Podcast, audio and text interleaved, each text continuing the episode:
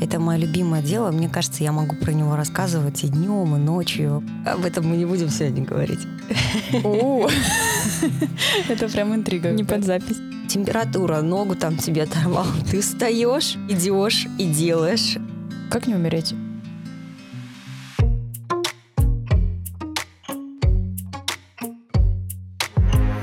Всем привет! С вами подкаст «Мама инженер». Сегодня в гостях у нас Резида Рыбалка, директор летних проектных школ «Техно-юниор» и «Технолидер». Привет, Резида. Привет, Соня. Привет, Полина.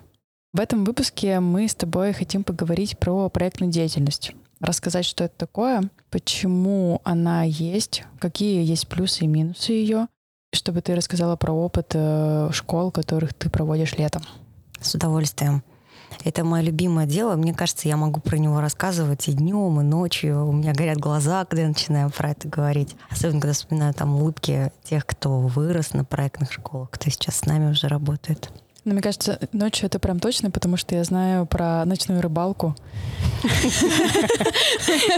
С резидой. Это легенда уже. Да, да, да, да. Об этом мы не будем сегодня говорить. Это прям интрига. Не под запись. Вообще расскажи, что такое проектная деятельность? Если говорить строго о проектной деятельности и говорить о том, как ее понимают создатели, тут так сложилось в нашей жизни, что те, которые создали вот понятие такое, да, проектная деятельность в образовании, это люди, которые являются нашими учителями. Так вот, они говорят, что проектная деятельность — это способность работать с будущим. То есть это некоторое замысливание того, чего еще нет, по преобразованию наличной действительности, которой есть какие-то проблемы. Это способность э, видеть проблемы, определять проблемы, и замысливать э, решения их и совершать какие-то действия по реализации проектного замысла. Вот получается, что проектная деятельность — это такая комплексная история. С одной стороны, она про будущее, а с другой стороны, она про настоящее. С одной стороны, она про светлое будущее, а с другой стороны, она про решение проблем. Сложный тип деятельности. А ты еще проговорила, что понятие ввели как раз-таки ваши учителя, которые сейчас э, учат и рассказывают про это. Ты думала о том, почему это понятие вообще появилось недавно? То есть когда-то же не было вот этой проектной деятельности, а сейчас все занимаются проектами. Почему сейчас так много проектов?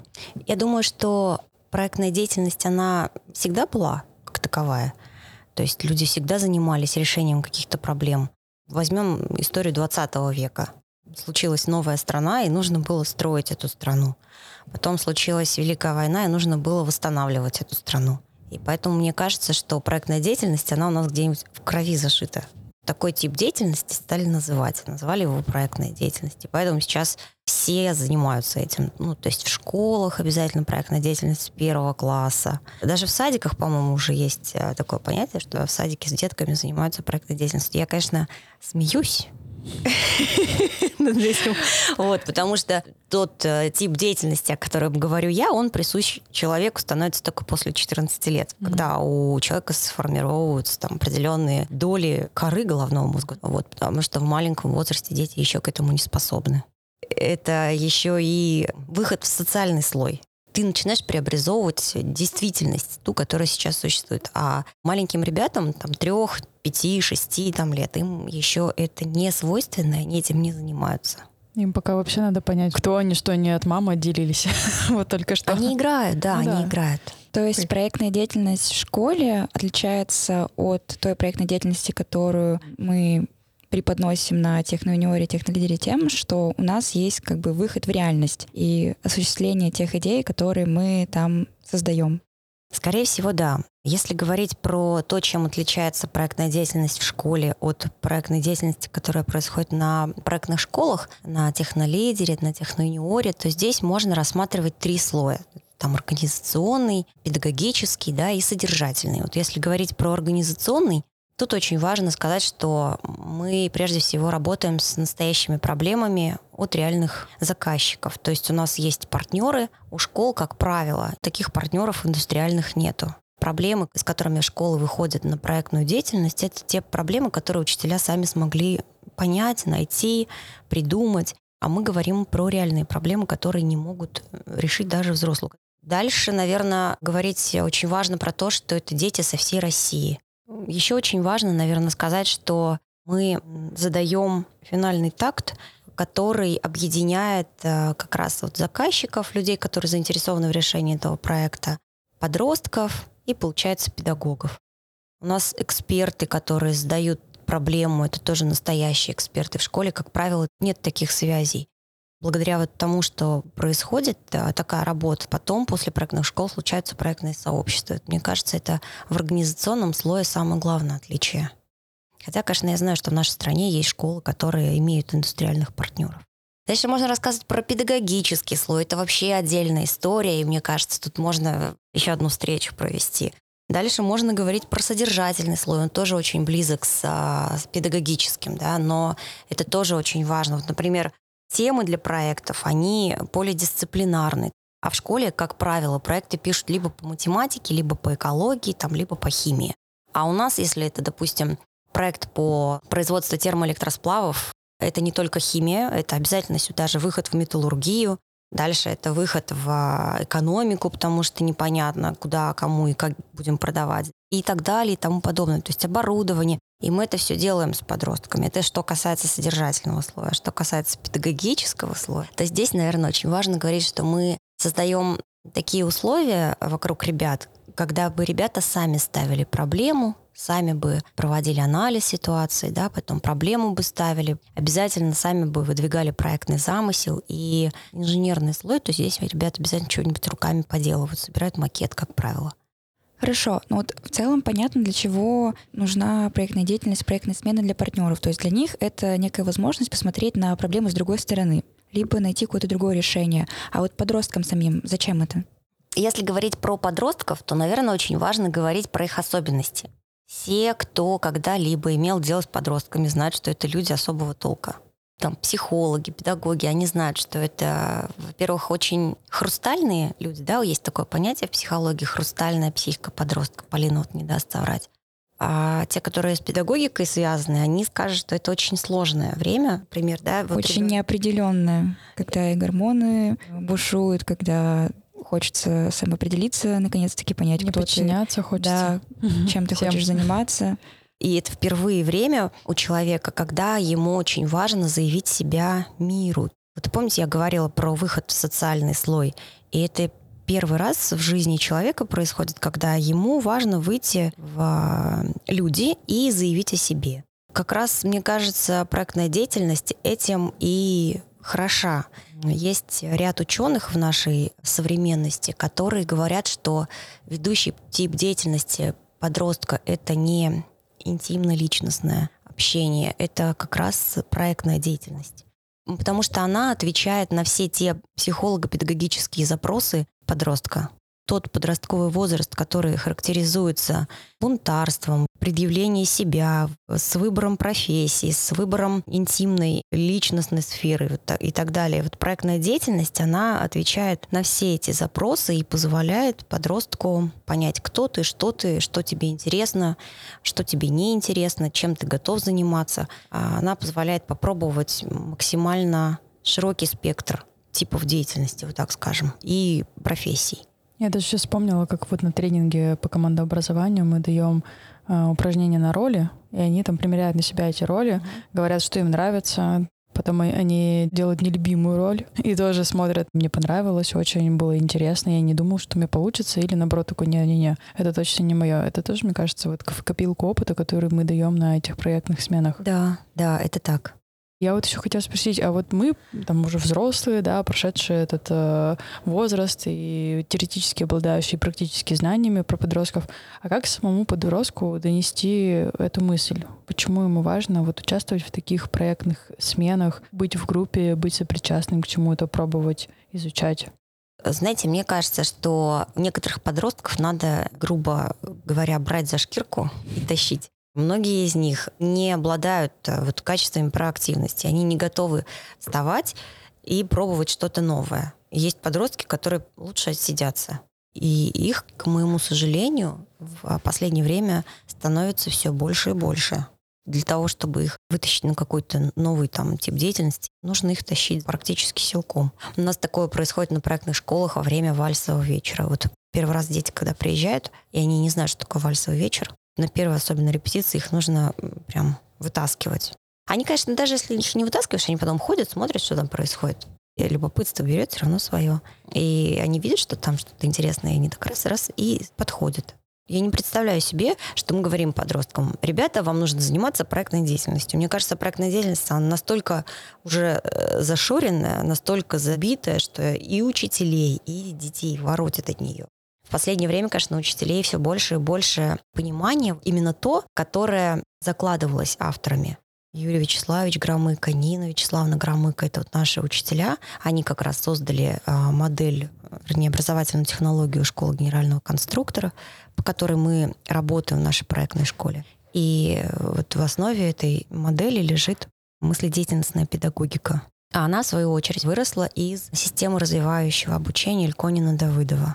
Если говорить про психологию, то Давыдов — это первый в истории психологии человек, который создал единицу мыслительного акта. Это человек, который учил мыслителей. Вот, а мыслители это в его понимании не те, которые могут пространно там разговаривать и говорить на любые темы, а это те, которые способны мыслить. Мышлением, он говорил, обладают не все. Мы все умеем думать, а мыслить умеем не все то, чем мы занимаемся на проектных школах, мы как раз вот ставим мышление подросткам. Об этом говорят исследования, которые мы проводим последние годы. Действительно, у них прирастает вот эта способность к пониманию, способность к мышлению, и это видно по ним. Мне вот интересно, как можно отследить, что действительно человек начал мыслить? Как вот это в его жизни обычной проявляется? Команда педагогов, которая работает с нами уже не первый год, года через два, через три начинает говорить, Резида, мне скучно стало с а, теми людьми, с которыми я общался до этого. Мне скучно с моими друзьями. Что происходит? И я помню себя. я приехала к Нине Вячеславовне, говорю, Нина Вячеславовна, я перестала понимать друзей, друзья перестали понимать меня, что происходит. Она говорит, добро пожаловать в мыслящее сообщество Резида. А второй признак — это деятельность. То есть если ты научился понимать и научился мыслить, то ты перестраиваешь свою деятельность. То есть она становится более созидательной? Мне кажется, что да. Хорошо, а как мы можем к этому идти? Вокруг себя создавать а, сообщество из тех, кто разделяет ценности и кто готов меняться и менять мир вокруг. Там еще история, связанная с самоопределением, она же тоже очень такая болезненная. Даже в проектной деятельности очень важный такт — это самоопределение. Насколько тебе важно, чтобы, допустим, малые города Урала, они менялись. И ты в ходе проекта сам себе задаешь этот вопрос и вынужден ответить. Мне все равно, что будет там с моим малым городом. Я уеду жить в Екатеринбург, там, в Москву, еще куда-то. Ну и тогда что с тебя взять? Как можно с тобой вообще дальше что-то проектировать? Или ты говоришь, мне очень важно, что будет происходить с моим малым городом, и тогда тебе не жить, не быть, что бы ни происходило, температура, ногу там тебе оторвал, ты встаешь, идешь и делаешь все, что связано с э, преобразованием малого города. Трудно, ревешь, встаешь, идешь и делаешь. Ну вот то, о чем я говорю, оно, мне кажется, в последнее время как будто бы выхолощено из нашей практики когда страна находилась в разрухе после Великой Отечественной войны, там не было другого выбора. Нужно было поднимать страну, нужно было отстраивать города, ну, нужно было быть там свой, наводить и так далее. А сейчас в ситуации, когда у нас все есть, практически каждый из нас живет лучше, чем жили наши бабушки, то здесь вопрос про то, чтобы как-то преодолевать самого себя, он как будто бы и не стоит. Зачем преодолевать? Все же и так хорошо ну, все же так хорошо. Ну, подумаешь, там загнется один город, другой город. Ну, я же смогу переехать в Екатеринбург. И вот эта вот история очень важная, мне кажется. И она в проектной деятельности очень хорошо задается. А ты-то в этой истории где? Ты сам что выбираешь? Ты как будешь действовать? И куда ты будешь, что называется, приходить потом? Как э, ты будешь отвечать самому себе на вопрос, а что ты сделал для того, чтобы так не произошло? Мне кажется, если будет как можно больше людей, способных действовать в соответствии с этим а, собственным определением, тем интереснее будет жить в малых городах. Например, как в Сесерте. Запущенный был город. Правда же? Ну что, ничего себя не представлял. А сейчас этот город дошел до президента. И это же тоже вопрос про то, что просто один человек однажды решил, что я хочу, я буду это делать. И вот он денно и ношно трудился. Потом там собралась команда другая собрались еще люди какие-то. И мне кажется, это вот чисто в виде проектной деятельности. Как вы стоите вот в этой ситуации, когда вот ты, например, вернулся вот, да, в малый город уже с простроенной мыслящей деятельностью, и ты там один? Как не умереть? Это вообще очень хороший вопрос. Такие примеры происходят с подростками. Они приезжают, а там у них нет взрослых, и там их никто не может поддержать. И тогда мы поняли, что нужно идти к взрослым и со взрослыми разговаривать. И мы тогда стали взрослых учить, чтобы они могли поддержать подростков. Подросток один, к сожалению, ну, не сможет ничего сделать. И очень важно, чтобы рядом были взрослые, которые готовы поддержать инициативы и продвигать их. Поэтому очень важно в малых городах создавать такие сообщества. Мне кажется, что если ты такой один, то первым делом тебе придется искать единомышленников. А как родителю поддержать своего ребенка? Как мама трех детей, я не могу ответить на этот вопрос.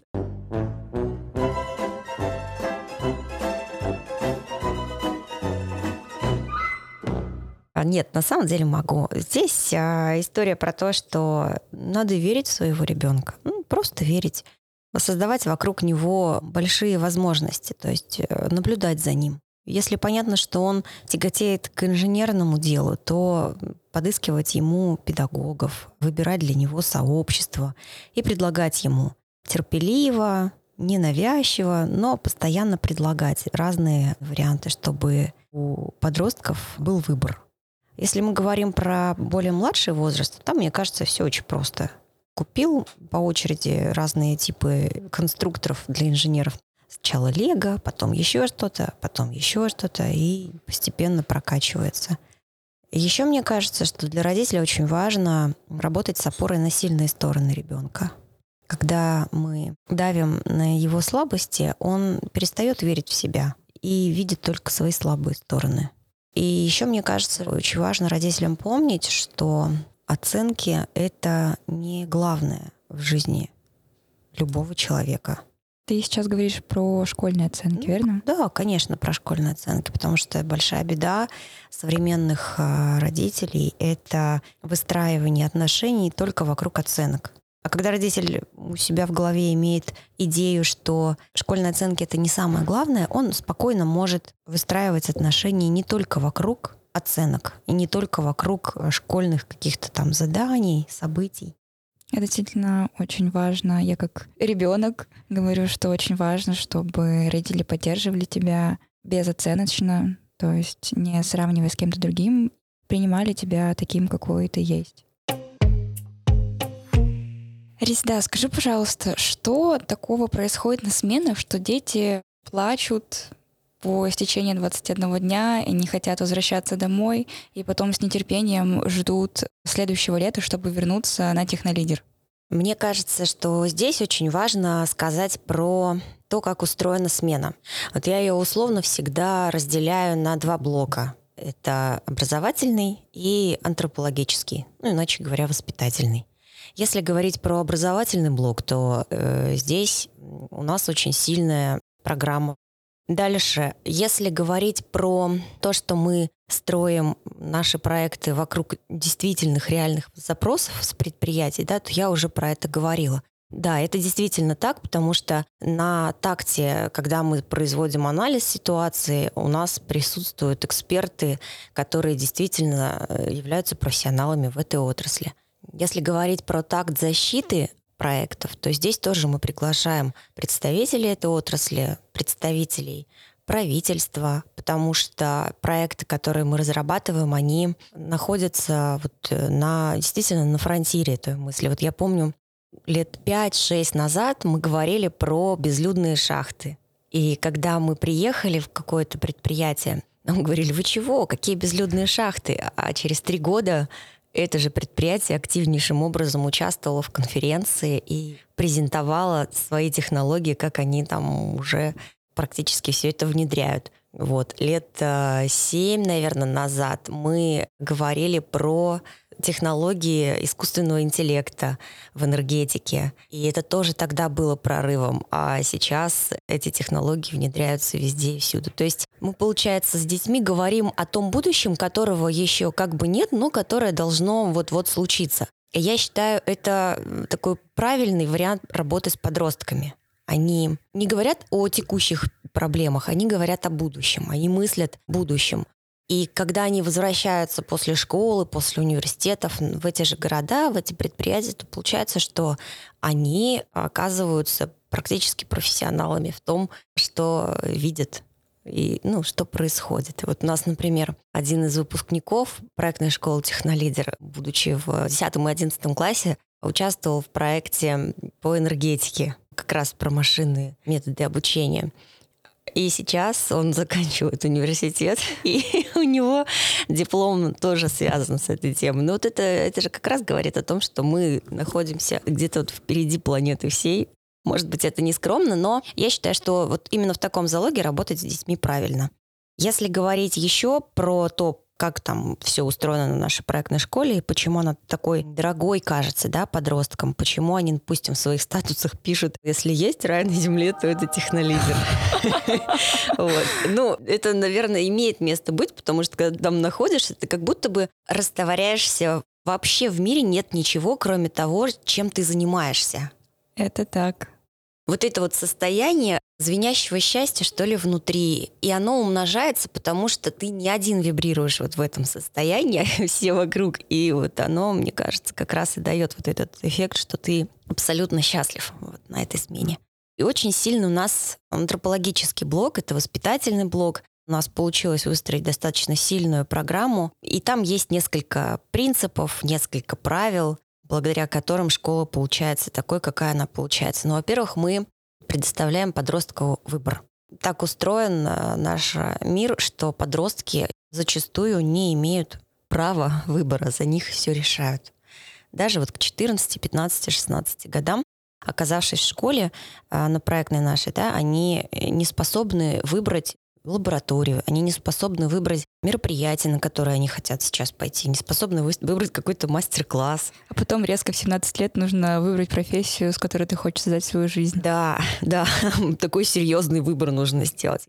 А еще самое главное, они несут ответственность за все те выборы, которые они делают. Это как будто бы не про них и не их касается. Это как будто бы не их ответственность. Ну, вот это они... дело взрослого, а я еще ребенок. И вот когда они оказываются в ситуации, что никто за тебя выбор делать не будет, ты можешь идти, можешь не идти. Педагоги не бегают за подростками, что самое интересное, лагерь, э, в который мы приезжаем, тоже практически так же устроен. Там, когда ты приходишь на обед, ты можешь выбрать еду. И вот это тоже для многих становится большим испытанием. Дальше, что я хотела сказать, это, конечно же, история про то, что мы работаем с опорой на сильную сторону подростка и работаем с его запросом. То есть, если он не готов выступать на людях, но он потрясающе э, быстро, грамотно, да, там пишет код, то мы не будем ему ставить задачи выступать на людях, если только он сам себе не поставил задачу и не сказал «я хочу». Бывает такое, что ребенок хочет, но у него нет возможностей. То есть его никогда ни разу не готовили. И тут вот мы с педагогами вступаем на такую тропу, когда мы с нуля, получается, учим ребенка тому, э, чему он хочет научиться. И это тоже для них очень значимая история получается, потому что они видят, что мы готовы работать с их запросом и готовы в них вкладывать. На одном из последних видео одна из наших учениц, она говорит, на технолидере так хорошо, потому что каждый педагог вкладывает душу, и он готов развиваться вместе с нами. Это действительно так. Еще мы, выстраивая проектную школу, выстраиваем партнерские отношения. То есть кажется, что подростки оказываются впервые в ситуации, когда к ним относятся как к равным. Мы ко всем взрослым обращаемся по имени. Дальше там на «вы» или на «ты» — это как удобно взрослому и удобно подростку, но обязательно по имени. И мы, например, немножечко ломаем шаблоны наших экспертов, которые приезжают с предприятия, у них традиция, они по имени-отчеству обращаются. Неважно, сколько тебе лет, какую должность ты занимаешь. Когда они приезжают к нам, все подростки обращаются к взрослому по имени. Еще, мне кажется, очень важно то, что подростки сами участвуют в организации смены. То есть, несмотря на то, что смена протекает по понятному циклу, по понятному этапу. Мы практически никогда не знаем, что предложат подростки в качестве вечерних мероприятий. Для них очень важно иметь возможность выходить во взрослый мир и заявлять о себе социально значимыми делами. И вот как раз возможность организовывать смену и создавать смену наравне со взрослыми дорога тоже для подростков. Никогда, кажется, больше в э, жизни они не оказываются в ситуации, что целая смена строится так, как они ее задумают. Что его видят, что его слышат. Да, да, что он важен. Именно на технолидере есть те условия, которые необходимы для реализации проектной деятельности. Да, да, это так. Я услышала такое условие, как активность, право выбора, партнерские отношения доверительные, когда ты понимаешь, что ты работаешь над значимым важным проектом, который могут внедрить в реальности. То есть это не просто какая-то твоя выдумка, какая-то твоя фантазия, а это вот реальный проект, который может быть принят и реализован. И на плоды своей деятельности ты можешь посмотреть в действительности. Да, они же слышат, мы же рассказываем про то, как внедрился этот проект, тот проект, как это реализован уже вот этот проект. И они понимают, что это не пустая работа, не пустая там деятельность, которую вот сейчас что-нибудь поделаем-поделаем, а потом про это забудем. Они видят, что это не так, они видят, что это будет встраиваться, что это серьезно, что придут на самом деле взрослые люди в конце и будут смотреть, что же ты наработал. А потом будут принимать решение, какую часть из того, что ты наработал, будет э, внедрено. И почему именно это будет внедрено, а другое не будет внедрено. Соответственно, они заинтересованы в том, чтобы большая часть проектов была внедрена. Ну, мне так кажется. Мне так хочется думать, что подростки заинтересованы в этом.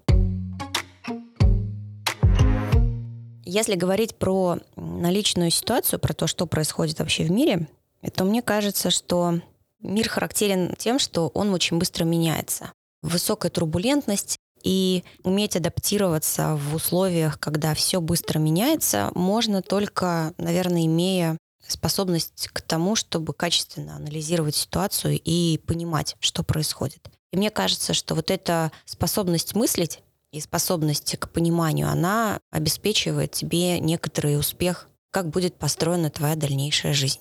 Есть еще термин, который активно вводит Юрий Вячеславович, наш учитель. А, он говорит про неадаптивную социализацию. Подростку не надо встраиваться и подстраиваться. Подростки, а, имея свои психологические там, особенности, они способны выстраивать свою работу так, что не они подстраиваются, а они перестраивают. Я пока с этим не могу согласиться, потому что меня учили, что социализация это в принципе адаптация. То есть это когда ты подстраиваешься, когда ты понимаешь, раскалываешь как орех устройство этого мира и встраиваешься в него. А сейчас тоже вызывает это внутренний диссонанс, потому что я вспоминаю ну, вот все, чему нас учили, и да, нам говорили о том, что вот в процессе социализации формируется личность. Очень важно человеку в целом быть приобщенным кому-то, к чему-то, чувствовать себя частью чего-то. А если ты не встраиваешь, а пытаешься перестроить, шанс того, что тебя примут, он как бы снижается. Да, у меня вот тоже похожие есть мысли, которые мне не дают согласиться с этим новым понятием, которое вводит Юрий Вячеславович. Но я думаю, что мы просто пока не доросли до этого, потому что опыт показывает, что Юрий Вячеславович всегда оказывается прав. Так вот, Юрий Вячеславович говорит про то, что неадаптивная э, социализация — это такой тип социализации, когда подросток, будучи еще в учебном, да, в учебной проектной деятельности, способен менять реальность. Вот как, например, наша атомная от слова очень сильная, мощная и быстрая проектная группа по развитию малых городов Урала заставляет задуматься про то, что вот город вообще-то может развиваться, что мы тут вообще-то точно такие же дети, как и дети в Москве, почему мы живем хуже. Мы хотим жить точно так же хорошо, как и в Москве. Давайте для этого что-то делать. И они заставляют шевелиться взрослых. Взрослым становится неловко, и они начинают как-то что-то менять. И вот, наверное, про это и говорит Юрий Вячеславович, когда говорит про неадаптивную э, социализацию. То есть ты, будучи подростком, начинаешь менять устройство этого мира, пусть не в глобальном смысле, но вот в маленьком. И выходя уже во взрослую жизнь, ты оказываешься в мире, который ты сам чуть-чуть изменил, согласно тому проектному замыслу, который у тебя сложился. Ну, а проектный замысел не складывается просто так, он обязательно строится от проблемы, ну, либо к возможности. Здесь, мне кажется, что мы подросткам это даем увидеть. Если мы говорим про развитие мышления, да, и про плюсы того, что ты учишься мыслить, то это вот как раз история про то, что ты оказываешься способным преобразовывать этот мир. Иначе говоря, созидать. Так, как тебе хочется. Я боюсь этих слов, так, как тебе хочется, потому что мне кажется, что не так, как тебе хочется, а так, как правильно, может, справедливо, с точки зрения развития хорошо, а не только как тебе хочется. Да, но я и не имела в виду, что это какая-то твоя прихоть, что условно вот я хочу, я сделаю. Есть понимание того, что да, это нужно, это важно не только мне, но и другим, но пока другие не готовы в это вкладываться. Но у меня есть желание жить вот в том мире, в том городе, который я сейчас представляю себе, и я буду для этого что-то делать. Вот в таком ключе, наверное, да, как тебе хочется, как ты задумал. Хорошо. А еще вот э, в ходе нашего с тобой разговора у меня возник такой вопрос. Я понимаю термины там проектный замысел, проблема, вообще что это такое, да, из чего настроиться. Может быть, для наших слушателей немножко поясним, какие существуют этапы создания проекта? Согласно образовательной технологии школы генеральных конструкторов мы выделяем такие этапы в проектной деятельности. Перво-наперво это анализ ситуации. То есть мы должны понимать, у кого какие интересы и что происходит на поле, что называется, да, на шахматной доске. Все мотивы всех участников, они должны быть понятны. И это первый такт, когда мы разбираемся в ситуации, в том, как устроена отрасль, в том, как устроено предприятие, в том, как протекает тот или иной процесс, допустим, в металлургии или в энергетике и так далее. Следующий такт — это постановка проблемы. Ну, то есть мы э, понимаем, каким образом там устроена ситуация так, что она дальше действовать, как раньше, не сможет. И после этапа постановки проблемы происходит этап выдвижения проектного замысла. После того, как мы выделили проектный замысел, мы определяем для себя цели, задачи, создаем какой-то план конкретный и двигаемся к его реализации. Когда мы начинаем двигаться к его реализации, оказывается, что в первоначальном замысле твой проект никогда не сложится. И случается такт по перепроектированию. И он включает все те же этапы. Мы опять вводим какие-то новые данные по устройству отрасли, по устройству ситуации, то есть опять анализ ситуации, опять постановка до уточнения, конкретизация проблемы, и вновь конкретизируем и уточняем свой проектный замысел. И вот эта вот спираль, она происходит, происходит и происходит. И подросток, который, получается, прошел через несколько таких э, витков, да, в нескольких проектов, он уже способен этот вид деятельности, да, такой способ действия совершать сам. Вот, собственно, в этом и заключается мыследеятельностный подход. Педагоги устраивают для них такие учебные ситуации, когда подростки оказываются вынужденными анализировать эту ситуацию. Там же вообще целая история про то, как мы готовимся к этим проектным школам. Это три месяца до. Мы пишем целую систему этих учебных задач, которые мы ставим подросткам поэтапно, да, они там не в разброс, не от балды, у них там есть какая-то определенная логика. И все вот то, о чем я говорю, это вот то, чему мы научились у наших коллег из Института приезжающих исследований имени Шиферса.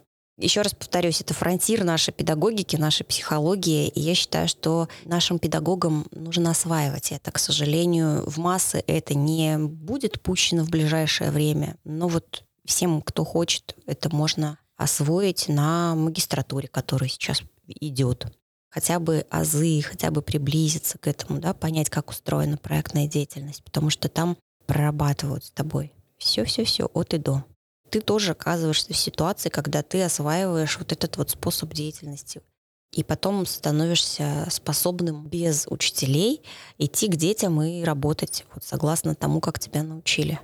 Сейчас пришла в голову такая мысль, что не пройдя вот через все эти этапы, то есть не побывав, скажем так, в роли ребенка на проектной смене, ну или вот э, в роли ученика, очень сложно детям доносить, что такое проектная деятельность, потому что ты сам должен пережить это, ты сам должен прочувствовать, пройти вот через все эти боли, когда, да, там не получается сформулировать проблему, когда... Ничего не понятно. Ничего не понятно вообще, столько информации, ты не знаешь, за что взяться. Вот когда ты переходишь э, через все эти кризисы, и ты сам понимаешь, сам доходишь до этого, это совершенно другое. Да, ты абсолютно права, Соня. Собственный пережитый опыт, он не сравним с тем, что тебе сейчас взяли и рассказали. Ты можешь сколько угодно читать книг, слушать там подкасты про то, что такое быть мамой. До тех пор, пока у тебя не появится собственный ребенок, ты не поймешь, что такое быть мамой.